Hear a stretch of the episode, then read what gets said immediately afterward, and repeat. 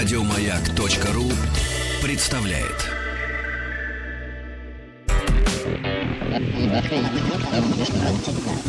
Объект 22.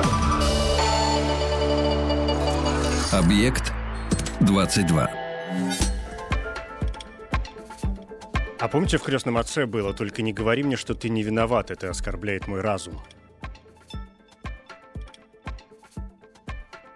Ну, это у меня такие последующие Дня Святого Валентина. Ленты социальных сетей успокоились, и, значит, можно начинать. То есть сознание наше устроено, конечно, катастрофично. Влюбляемся, да, катастрофично, влюбляемся, прощаем. Живем по графику по какому-то, по датам, по зарубкам на позабытых бревнах. Ужас. Робинзон из собственной памяти, ну вот ей-богу иначе и не скажешь. Ну и, и все же время надо действительно принимать какое-то решение. И никогда не узнать, не был бы другой путь лучше. Потому что он же не случился, в конце концов. Я Евгений Стаховский, и если что меня сегодня интересует, так это собственные, конечно, заблуждения. И вот уже Александр Невеев, кандидат психологических наук, специалист mm-hmm. по когнитивным искажениям. Это вообще мое любимое. А, и мне вот надо, конечно, чтобы вы сейчас уже прям все расписали, в чем я был неправ и как свернуть с этой скользкой дорожки. Mm-hmm. Да. Ну, конечно, наш разум а, устроен сложно, и многие люди даже не осознают, что вот в их разуме содержатся такие звенья, которые, в общем-то, напрямую способствуют тому, что человек ошибается, что человек волнуется там, где можно было бы не волноваться, или наоборот, проявляет излишнее спокойствие, где можно было бы, в общем-то, там, где, в общем, пора бы уже закатить, да, да, включить мозг и так далее, и так далее. По сути, у нашего мозга есть два режима функционирования, кстати говоря.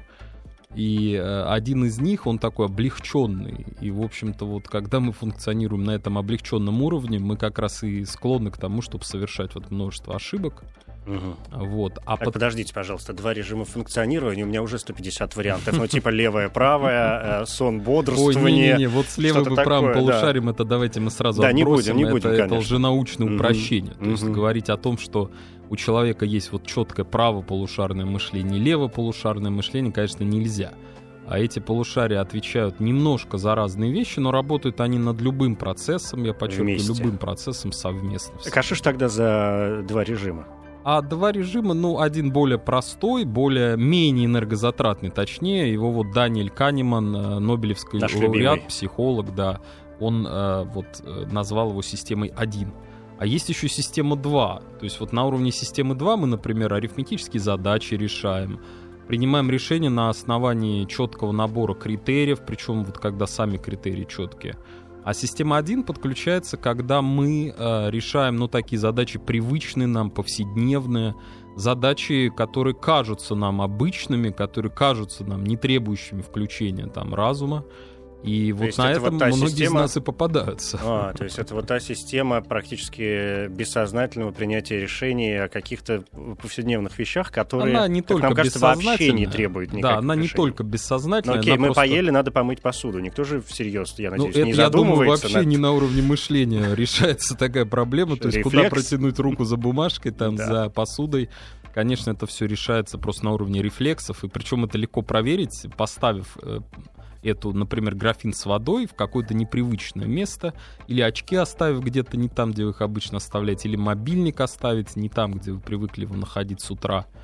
Вот, то есть да, да, вот эти вот все моменты, конечно, имеют место быть. А что такое психология заблуждений вообще? Это такой официальный раздел э, психологии? Что ну, это вообще такое? Ну, вообще нет. В психологии нет специального раздела, который назывался бы психология заблуждений, но есть когнитивная психология, как очень-очень широкая а, обширнейшая область исследований, и вот частью этой области как раз являются, собственно, эвристики нашего разума и когнитивные искажения. И вы занимаетесь именно вот этим? Ну, стараюсь, да. Мне какой, это очень какой, интересно. С какой-то практической что, целью? Или, или все-таки это научный тоже. Интерес? Ну, представляете, да. как удобно знать, э, в чем человек ну, гарантированно ошибется. Это же можно использовать угу. а, в своих интересах. Но, правда, мои интересы, они такие бескорыстные, потому что в основном я это использую для того, чтобы, например, а, лучше убедить человека в том, что ему нужно уйти из там, определенной секты, или что ему не нужно ходить на тот или иной там тренинг личностного роста, который для него может быть просто опасным. А вот, поэтому, конечно, это очень интересно. И более того, поскольку я вот последнее время популяризирую науку, скажем так, и занимаюсь а, борьбой с лженаукой в том числе, то вот в этой сфере вообще очень полезно знать, собственно, какие же вот э, свойства, неотъемлемые свойства нашего ума, сознания, мышления приводят к тому, что человек совершает а, ну, абсурдные выводы, верит там в какие-то глупости, типа торсионных полей, а, или в заряженную воду, там, возможно, и так далее, и так далее. То есть, по сути, вот при, привлекательность лженауки, лженаучных рецептов для обычных людей, она во многом определяется тем, что в нашем разуме есть такие наши вот внутренние враги, а, за которые, в общем-то, зацепляются вот эти внешние уже враги и паразиты, а это, в общем, и приводит к тому, что вот мы наблюдаем сегодня, когда, ну, массы, массы людей а, погружены в заблуждение самого такого, ну, критичного. Крити... Даже не поверх. Да, а вы не верите да. в заряженную воду? Ни в коем случае. Ну, это, мне кажется, что она же иногда работает, но это же чисто какая-то психосоматика, такой эффект плацебо. Ну вот да, то, что вы говорите, она иногда работает, это вы как раз совершаете, вы действуете под влиянием одной из эвристик, эвристики репрезентативности, вы считаете, что если вы несколько раз видели, как после того, как вы выпили заряженную воду с вами или с вашими близкими, произошло что-то хорошее, то это уже репрезентативная выборка для того, чтобы сделать вывод. Конечно, ученый пошел бы дальше, он провел бы этот эксперимент, конечно. да, еще много-много-много раз. Ну, это понятно, подождите, на этом вся социология, он почти построена. Конечно, да, да, не меньше полутора когда, тысяч должно. Да, когда какой-нибудь э, фонд, который занимается исследованием общественного да. мнения выдает какие-то результаты, да, а да. мы же потом начинаем понимать, конечно. что... Ну, Если бы он опросил только ну, там 50 москвичей, понятно, что это нельзя было бы экстраполировать на всю Россию. Вот, поэтому да. А почему полторы тысячи можно? Ну, полторы тысячи во многом э, это условная, конечно, цифра. То есть вообще статистика, ее основной девиз, какую статистику не возьми, что математическую, что социальную, а, девиз у статистики один. Верно, когда много. И, по сути, чем больше, тем лучше. Вообще, в идеале нужно, конечно, было бы изучать генеральную совокупность, а не выборку из нее, но это просто экономически невозможно. Но это невозможно. Поэтому, да, в социологии, насколько я знаю, я не социолог, меня угу. могут социологи поправить. Но, насколько я понимаю, это просто такой профессиональный стандарт вот полторы тысячи, не меньше. Ну, там 1600 обычно, да, да что-то такое. Ну, а да. в чем, ну, и бог с ними со всеми. Mm-hmm. А в чем разница между, мы просто произнесли сегодня и то, и другое слово, mm-hmm а в чем разница между ошибкой и заблуждением? Угу. Ну, ошибка, мне кажется, ну тут можно, конечно, очень много дать определений. Я думаю, что ошибка это что-то более точечное, а заблуждение тоже что-то вот сродни установкам или каким-то верованиям. То есть вот суеверие — это не форма ошибок, да, это форма заблуждений все-таки. То есть а... заблуждение — это что-то длительное, да, по времени, думаю, то, да. что нас преследует. И по масштабу воздействия как на это, личность. Как это убеждение, да, от да, которого да. мы не отходим. Вот а ошибка — это что-то сиюсекундное, да? ошибка, да? вот угу. человек ошибся, и все, а тут он заблудился, он заплутал, он угу. никак не может выбраться из этих трех сосен, которые зачастую сам себе создал или там создал с помощью каких-то вот внешних агентов, которые просто знают или догадываются, как устроен разум человеческий, на этом играют. То есть, да, вот продавцы той же самой заряженной воды вам могут просто сказать, ну посмотрите, вот вы же помните, как было ли у вас такое, что кто-то из ваших друзей или знакомых каким-то чудом пошел на поправку? Ну, многие могут это вспомнить, а еще большее количество людей это может представить. Но дело в том, что вот эти апелляции к памяти и воображению — это как раз типичный пример игры на наших вот когнитивных искажениях, на наших эвристиках, потому что память наша, например, она реконструктивна, то есть то, что мы помним, а, это далеко не всегда соответствует тому, что, что мы реально запоминали. Ну, это совершенно точно. Но на этом mm-hmm. вся религия вон тоже построена. Mm-hmm. Совершенно. А в чем, кстати, вот это же э, очень важный, мне кажется, момент воспоминания и искажение собственных mm-hmm. воспоминаний. Ну, естественно, собственных, не бывает да, чужих да. воспоминаний. А, ну, то есть они может. бывают, но они как бы не очень имеют к нам отношения. Mm-hmm. Ну, неважно, mm-hmm. да. Вот искажение воспоминаний, где вот эта э, грань? Мы, мы убеждаем себя в чем-то, а, мне вообще кажется, тут есть что-то возрастное. Ну, грань тут очень простая на самом деле. То есть, если мы находимся в среде, которая позволяет нам наши воспоминания периодически проверять, то то искажающее воздействие, те искажения, которые вот происходят с нашей памятью, они немножко этим компенсируются до некоторой степени. Почему? Потому что социум, в котором мы живем, он на самом деле сам содержит в себе кучу элементов, которые выполняют функцию памяти. Ну, начиная там от фотографий, дневников и так далее, и так далее. Поэтому, а вот если человек отрывается от общества, отрывается от социума, например, попадает в какую-то секту, спаси Господи, то, э, конечно, вот здесь вот эти процессы усиливаются, он переписывает все свое прошлое, и вплоть до самых парадоксальных вещей. То есть он может действительно посчитать, что он жил, например, очень-очень плохо, что его все обижали до попадания в секту, в секту что все у него не получалось. А после того, как он пришел в эту замечательную организацию или на этот чудодейственный тренинг, а, человеку может показаться, что действительно успех реально достигнут, хотя он его достиг сам, но только в своем воображении. Он подкорректировал свою память, ухудшил свое прошлое, и поэтому его настоящее выглядит лучше. Вот это, кстати, один из очень опасных механизмов, хотя вот мы сейчас говорим это, ну, так, веселым голосом, в общем-то, непринужденно, но на самом деле очень... Можем сменить да, тон. Это очень запросто. страшные вещи могут да. с человеком произойти. Но вот это же, но это вопрос не только каких-то, мне кажется, сект, это, в принципе, вопрос э, Безусловно. Э, замещения собственной жизни. Это опять вопрос, смотрите, религиозный, это вопрос политический, когда mm-hmm. мы сравниваем нашу жизнь в разные политические эпохи, да.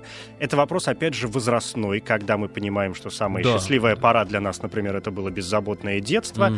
а сейчас вот что-то как-то, может быть, не очень, да? Ну, да. Но, может быть, когда-нибудь обязательно что-нибудь такое очень э, наступит снова. Ну, то есть это какое-то замещение. Мы, мы же делаем это, получается, для того, чтобы обезопасить себя от, может быть, более серьезных психологических травм, потому что если мы реально сядем и посмотрим, э, если я сяду и посмотрю, реально задумаюсь о том, как я живу, ну, может, я сойду с ума вообще окончательно, наконец-то. Ну, дело в том, что, да, ну, есть лекарства, ну, вся всякое лекарство может навредить, и лекарство можно проранжировать по степени опасности для того, кто эти лекарства употребляет. Да, одно дело употребить легкое обезболивающее, а совсем другое опиаты, которые употребляют уже такие серьезные больные.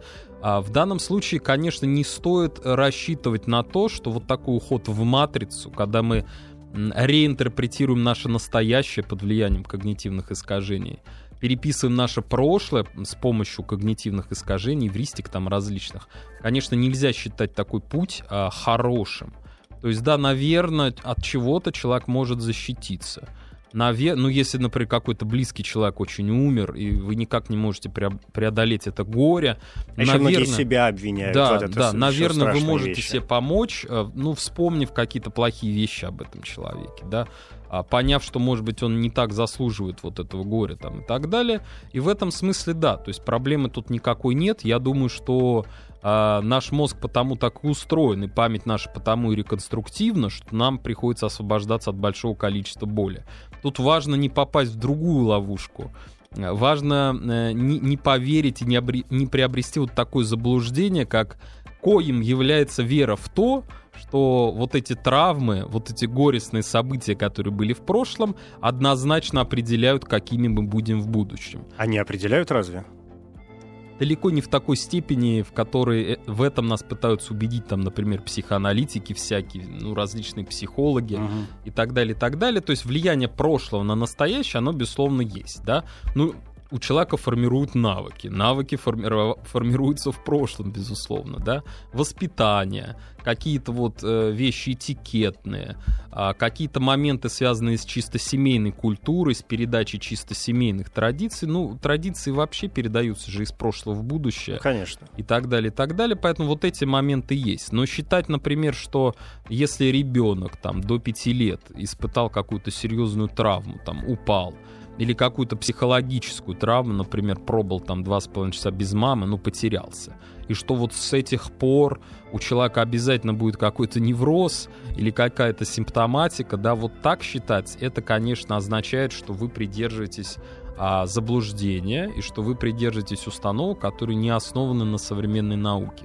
То есть вы не верите в Фрейда?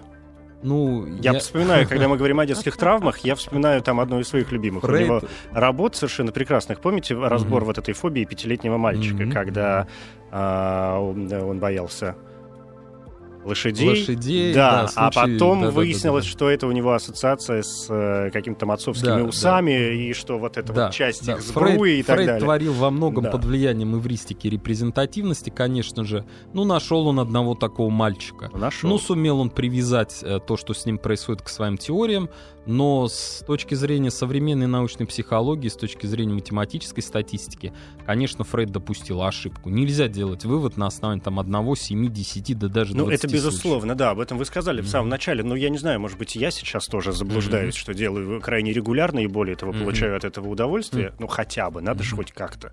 Mm-hmm. Хоть как-то развлекаться же надо, да. И, ну, мне просто кажется, что есть ведь э, еще и практика, например, mm-hmm. да, вот там какая-то наука, mm-hmm. о которой мы говорим. Это, конечно, все прекрасно и, и, и хорошо.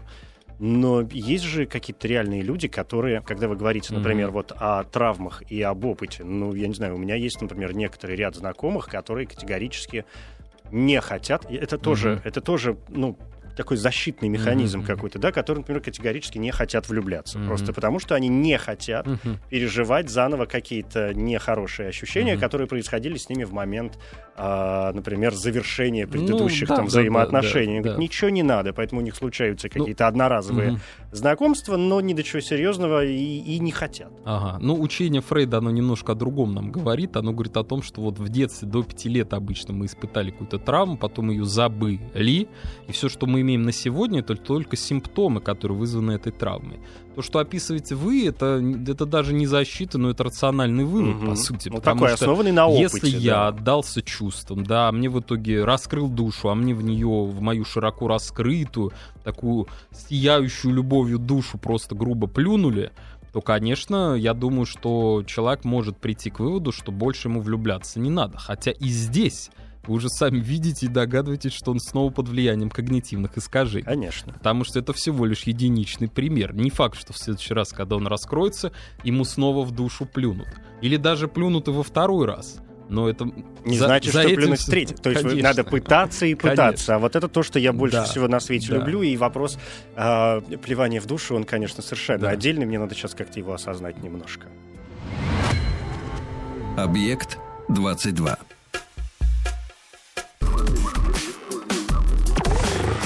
Объект 22. Александр Невеев, специалист по когнитивным искажениям, кандидат психологических наук. Говорим про... Пытаемся, во всяком случае, mm-hmm. да, говорить. Ну, по крайней мере, мы верим в, в то, что мы говорим да, сил. про ошибки и заблуждения. А скажите мне, пожалуйста, а вот это все относится... Как бы это правильно спросить-то? Ну, понятно, что это относится к какой-то такой ментальной, конечно, сфере. А, но вот чаще всего это относится к нашим каким-то логическим построениям, потому что можно ведь а, подумать, например, о чем-то и ничего не сделать, угу. а просто подумать. Да, это формулировка да. вывода, принятия решения. Вот два, две основные сферы, да, то есть когда мы форму, формулируем вывод о человеке, например, на что мы ориентируемся.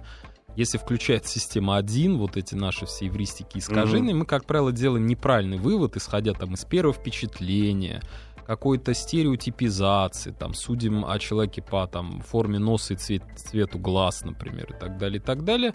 Или же мы можем э, формулировать вывод о человеке, включая нашу систему 2, если мы владеем какими-то психологическими способами оценки человека, да, например, Система 2 — это математика. Ну, система 2 не обязательно математика. Это когда мы думаем усиленно, тратя на это силы, когда мы сопоставляем разные варианты. Когда идет такой сознательный мыслительный да, процесс. Да, напрягаемся. При этом у нас, э, по-моему, расширяются или сужаются зрачки. В общем, это и физиологически проявляется как напряжение. Ну, там лобная мышца Ну, это у кого как, так, да. Ну, да. Кого что точно. напрягается. Есть счастливые кого люди, что которые есть, могут мыслить без да. напряжения. Вот. Так что да, поэтому, ну и плюс принятие решений. То есть вот вы, например, читаете отзывы об отеле. А, как вы складываете отрицательные и положительные отзывы? Вообще современные исследования показывают, что отрицательные отзывы влияют сильнее. Ну, то есть, грубо говоря, если там 6 отзывов и один отрицательный, то это как-то, ну, сразу плохо, хотя, в общем-то, статистически, ну, что это незначительная вещь. Всего лишь личное мнение и, может быть, заблуждающегося конечно, человека. Конечно, помимо того, что это субъективная оценка, да. это еще не, не репрезентативная выборка. А как на нас вообще влияет вот чужое мнение?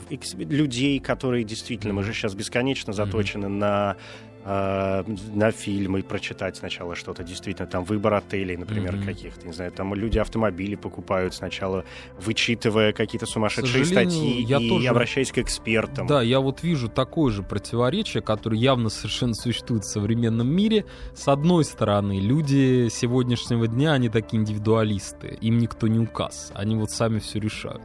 А с другой стороны, за всем за этим э, скрывается, ну, такое, такая склонность поклоняться идолам, создавать их даже из воздуха и так далее, и так далее, что в каких-то простых вещах, как оценка там например, отеля и там до самых-самых сложных философских вопросов. По сути, это то же самое. Нам лень разбираться, мы не можем включать систему 2, но она затратна, и нам не хочется вот эту боль от труда, а мыслительный труд, это тоже труд, естественно, может быть и более сложный, чем физический, и поэтому мы э, вот э, идем по верхам, что называется, хватаем, снимаем только пенки, э, не углубляемся, не читаем книгу до последней страницы, от корки до корки, а считаем, что мы уже все знаем. И в этом смысле, конечно, современная культура, она во многом построена на том, что нам вот все облегчают. И принятие решений, и наше внимание, то есть вот радиопередача, да, она построена таким образом, чтобы привлечь внимание человека именно непроизвольное, то есть чтобы человек не напрягался, его должно увлечь там музыка, какие-то рекламные слоганы, заставки, а ведущий с интересным да. тембром, ну безусловно. так, по-быстренькому, да, чтобы все это. Да, схватить ваше внимание и все. И, в общем, люди готовы так жить, им это даже нравится в какой-то степени, я думаю, современному человеку нравится, что вот его так в разные стороны растаскивают, ему весело.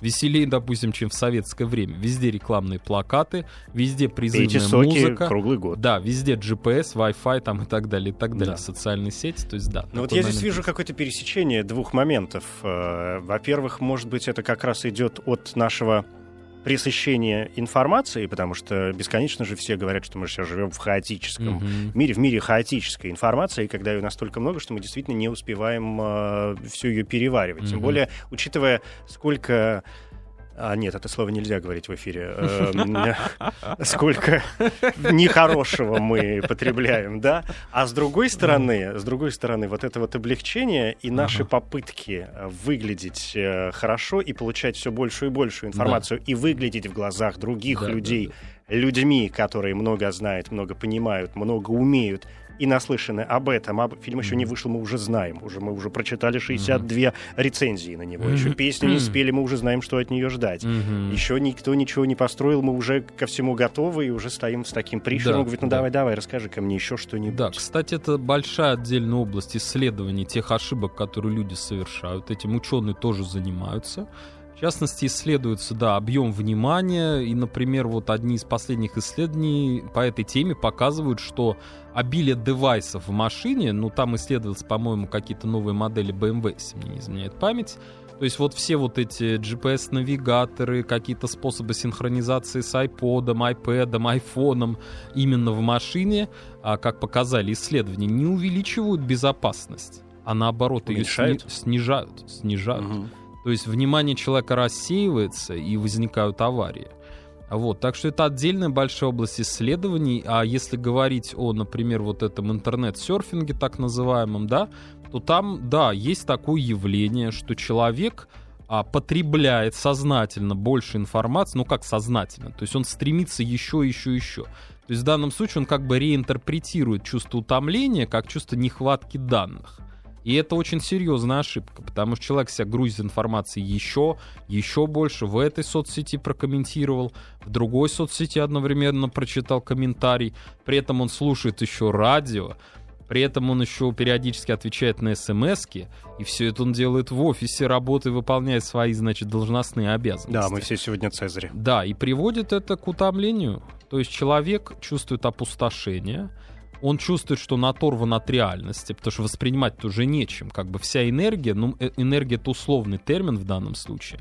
Мы как бы опустошили свой энергетический запас. Энергии у нас нет, а информацию воспринимать еще надо, да? Нам надо дойти из офиса домой, нам надо услышать, что нам говорят наши близкие, понять их интонации, понять, что они чувствуют, и повести себя в соответствии с этим. Мы этого не делаем, и отсюда масса конфликтов вот таких повседневных, которые нам всем знакомы. А дело все просто в скрытом утомлении, которое мы зафиксировать-то не можем. Потому что, ну, исторически как так сложилось, что вот такого объема информации, до которой мы еще и сами себе в голову впускаем сознательно – Такого никогда с нами не было, мы еще к этому просто не готовы. То есть нам бы нужно как-то мутировать в, э, нужной, ну, в нужном направлении? Ну, мутировать сознательно мы, конечно, не можем. Я думаю, что современному человеку просто нужно учиться расставить приоритеты, понять, что не надо одновременно а, сидеть за компьютером стационарным, рядом класть iPad, рядом класть мобильный телефон и пытаться из всех этих каналов поступления информации что-то там черпать, а тем более еще и порождать что-то в виде там комментариев и смс. А, не нужно также, ну, расхолаживать себя и периодически отвлекаться во время поиска, например, да, чего-то в интернете, а нужно все-таки дозировать, понимать, что вот решить себе четко волевым усилием, я вот ищу сейчас про тараканов в голове или там про психологические заблуждения.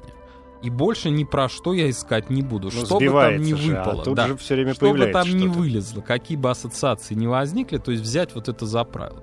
И, кстати говоря, то, что вот в современном мире культура чтения именно книг отходит уже на задний план, это вот в этом смысле очень плохо.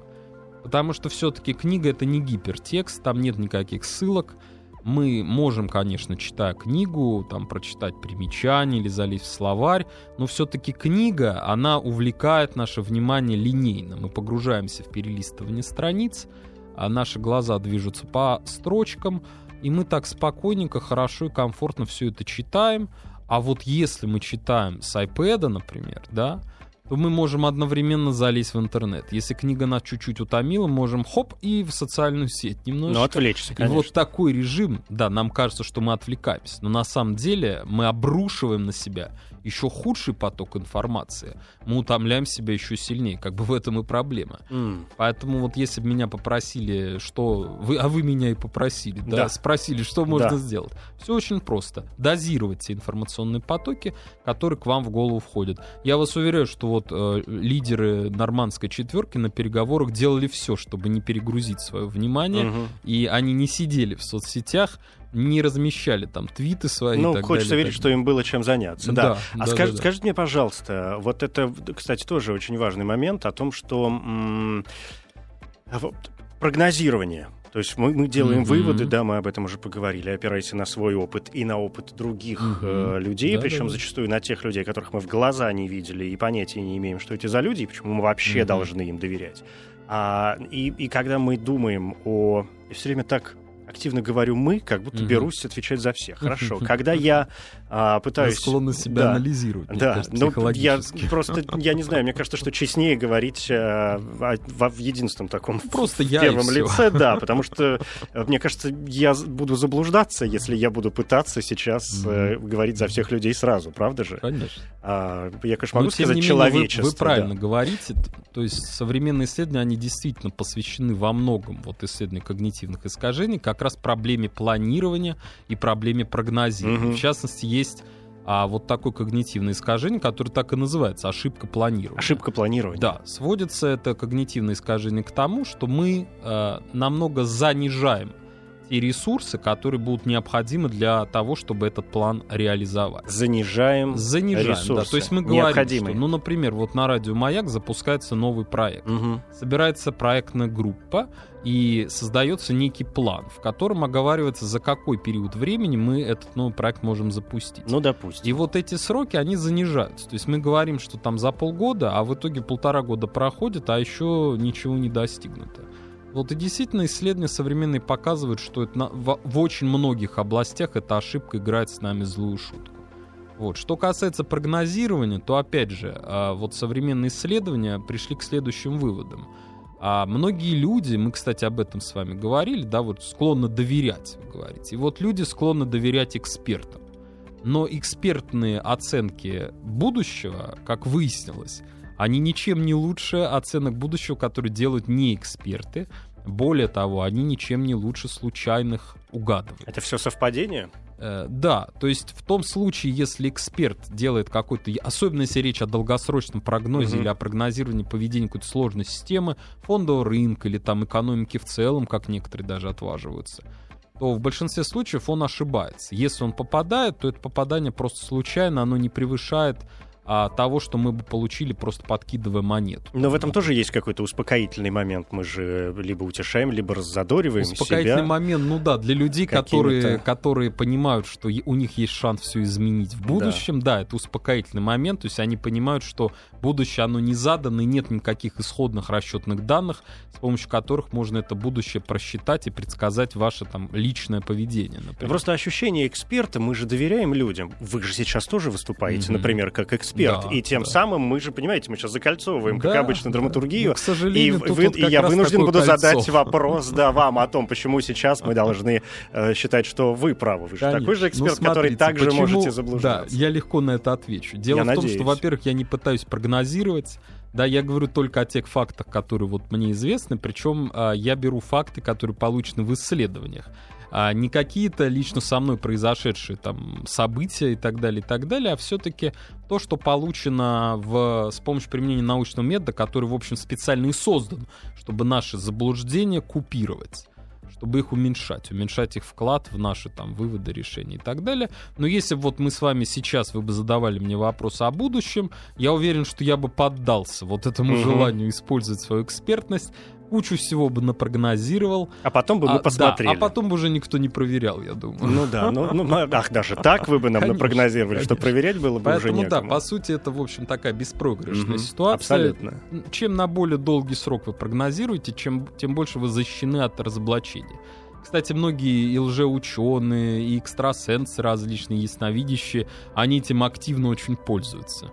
Вот. Ну, самый яркий тут пример — это предсказание концов света, конечно же, когда вера людей в своего лидера не пропадала даже тогда, когда, в общем, наступает вот этот вот час X, а то есть вы, то есть вы не верите в Нострадамуса и Бабу Вангу? Ну, ни в коем случае. Ни в коем случае. У Нострадамуса и Бабы Ванги там были еще проблемы какого рода, что их прогнозы были, ну, таким языком сделаны, что их надо проверить их нельзя. Да, да, а это увеличивает возможность а привязать какое-то событие, ну, совсем уж за уши притянуть, да, совсем какие-то используют коннотации такие специфические.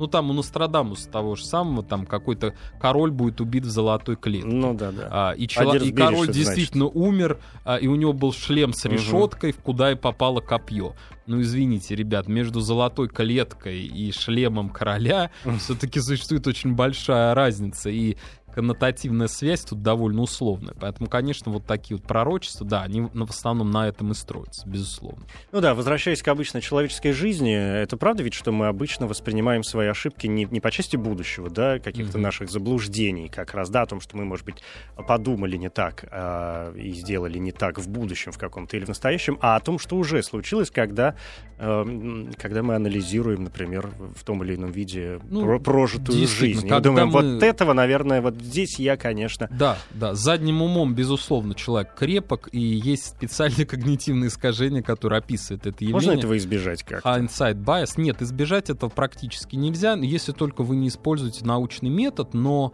а понимаете, мне было бы очень жалко человека, который строит свою жизнь в строгом соответствии с научным методом, потому что его жизнь потеряла бы непосредственность, вкус этой жизни стал бы более плоским, угу. менее гораздо интересным, и вот этого я делать не рекомендую. То есть есть, ну, такие минимальные правила, которым надо следовать при принятии решений, при оценке там своего прошлого. А, им на самом деле достаточно легко научиться, но вот совсем исключить вот этот момент невозможно. ошибок просто невозможно, да и не нужно, мне У меня есть ровно 30 секунд. Как мне понять, что я заблуждаюсь? Просто поймите, что вы заблуждаетесь абсолютно точно. Надо подвергнуть да, критической оценке свою собственную всего, мысль? Да, скорее всего, вы заблуждаетесь. Это прозвучало очень оптимистично. Я, это вот та мысль, э, именно на которой я скажу вам спасибо. Александр Невеев, кандидат психологических наук, специалист по когнитивным э, искажениям. Вам тоже большое спасибо да. за приглашение и за интересный разговор. Я за думаю, что у нас есть емкий вопрос. Да, все шансы устроить какую-нибудь вторую серию когда-нибудь. Спасибо.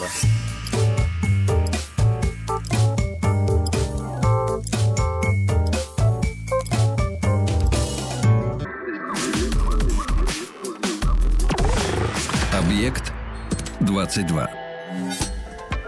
Совершенно неожиданным для меня образом сегодня началась Масленица. Прекрасная история. Хочется всем пожелать, чтобы вас настигла какая-нибудь блинная фея и совершила какое-то чудо. Но всю неделю на маяке мы празднуем Масленицу тоже. И главное, во время Масленицы что? Да, мой домашний робот ничего в еде не понимает. Конечно, блины. Прямо сейчас есть чем поделиться. Такое тоже случается в моей жизни. Прямо сейчас позвоните в прямой эфир «Маяка» по телефону 728-7171, код Москвы 495.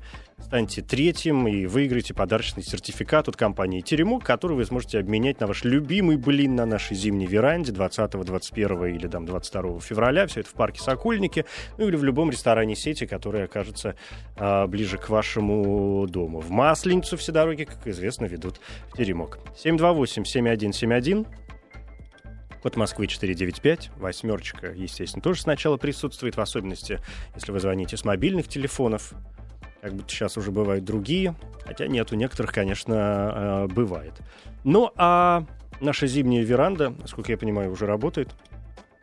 20, 21 и 22 февраля в парке Сокольники, видимо, и в честь проводов Масленицы, потому что Масленицы, Масленичная неделя э, достаточно большая, и э, провожать мы ее будем тоже достойно сожжением чьего-нибудь чьего-нибудь прекрасного чучела. Алло, здравствуйте. Алло, доброй ночи. Да, здрасте. Как зовут вас?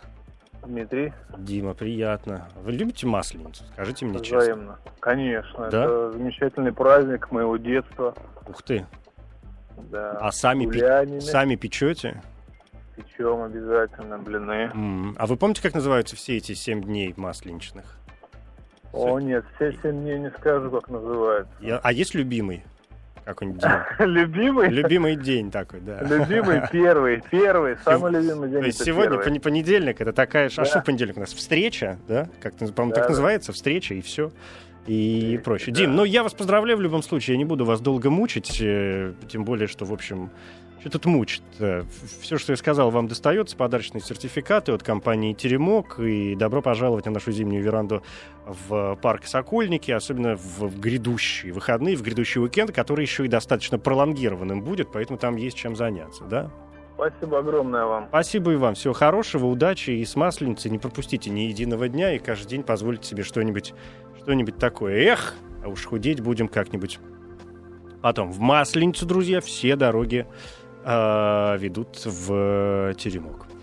Ну что, это «Объект-22», я Евгений Стаховский в следующем, следующем временном отрезке, который вот-вот наступит. Что-нибудь литературное в нашей жизни опять приключится. А там посмотрим, что загадывать-то. «Объект-22». Еще больше подкастов на радиомаяк.ру